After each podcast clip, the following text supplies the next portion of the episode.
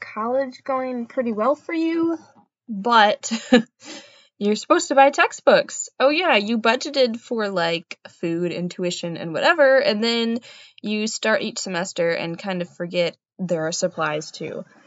Um, let me help you with that frustration and tell you how I got free textbooks for several semesters and also in some of the other semesters how I got really cheap ones. Even one textbook I got was like 2 bucks, but it was like $9 shipping to get to me. That was like more expensive than the actual book. And do you really need every new updated edition of a textbook? Let it let's totally cut in half or a third or fourth or whatever your textbook um, bill and hopefully get you on the way to debt free college.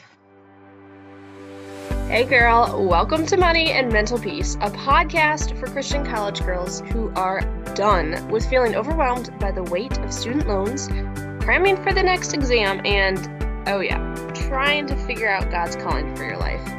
I get it. Don't worry, I got you. I know exactly how you feel. I'm Kara, a recovering overachiever and debt free college graduate, and I'm going to help you find peace to quiet your racing thoughts. You will walk away equipped to bust anxiety, walk in God's purpose for your life, and even graduate college debt free.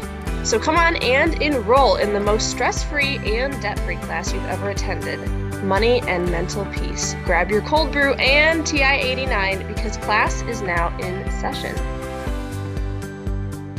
So, you want to get free textbooks, eh? Or at least cheaper ones.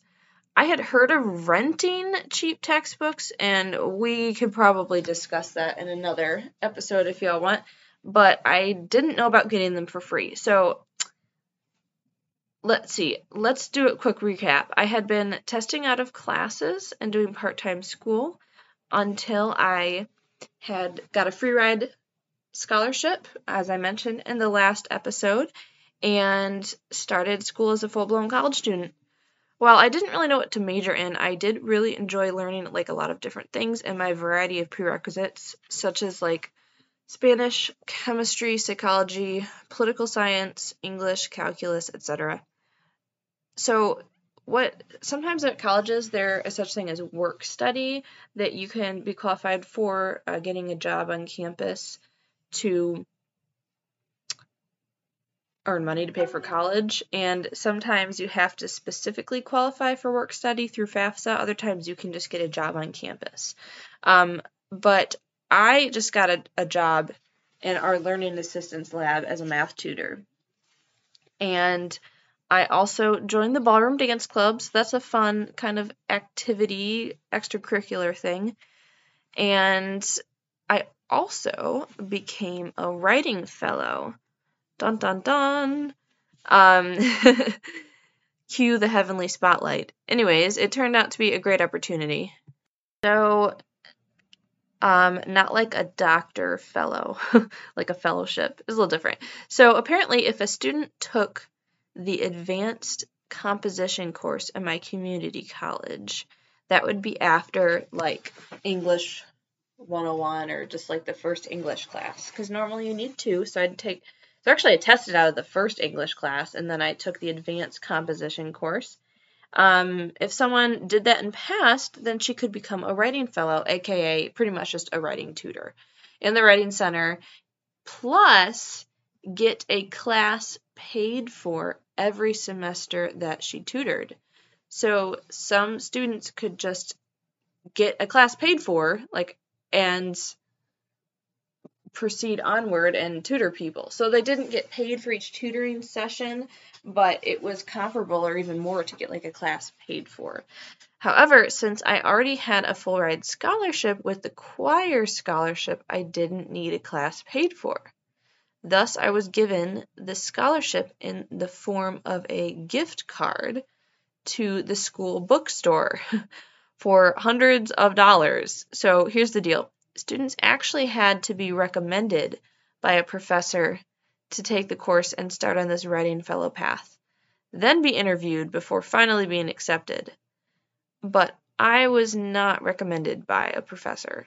So, remember in our last episode, we talked about like bugging people politely and tactfully. It was time to take matters into my own hands. I reached out to a professor that had assigned a paper on which I had received a good grade. I mentioned the program and I asked to be recommended, and he did so. Honestly, some professors, it wasn't that they didn't like believe in me or believe in people, they just didn't always think of submitting certain students that could be recommended to be a writing fellow. So I had my interview about a week or so later. Initiating and just asking to be recommended turned out great for me. So I found out later that a lot of professors don't even think of it, like I mentioned. And then students don't even know how they can benefit. So please reach out of your comfort zone or everyday life and just ask, just inquire after these things. Don't assume you don't qualify or can't ask for recommendations specifically. You know, or see if some scholarship guidelines can be changed because of certain circumstances, like I mentioned last time in episode 3. So, also, my faith has played like a great role in this college journey. We've talked about that. And this specifically reminds me of a Bible verse. In Matthew 7 7 through 8, it says, Ask and it will be given to you, seek and you will find, knock and the door will be opened to you. For everyone who asks receives, the one who seeks finds, and to the one who knocks the door will be op- opened. So basically,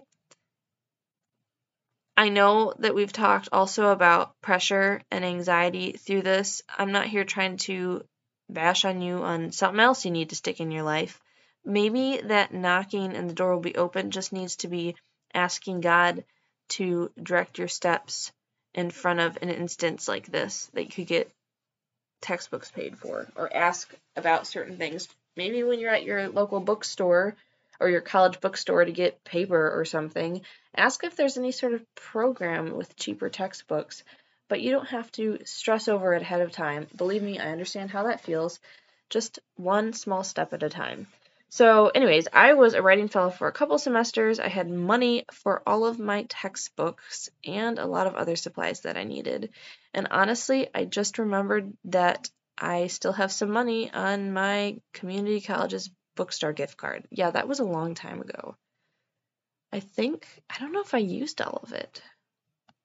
I know that I went back later and just got like a shirt and just like some office supplies and a bracelet thing because I still had money left over that I didn't use for textbooks. Or some people I knew had their friends pay them for this gift card.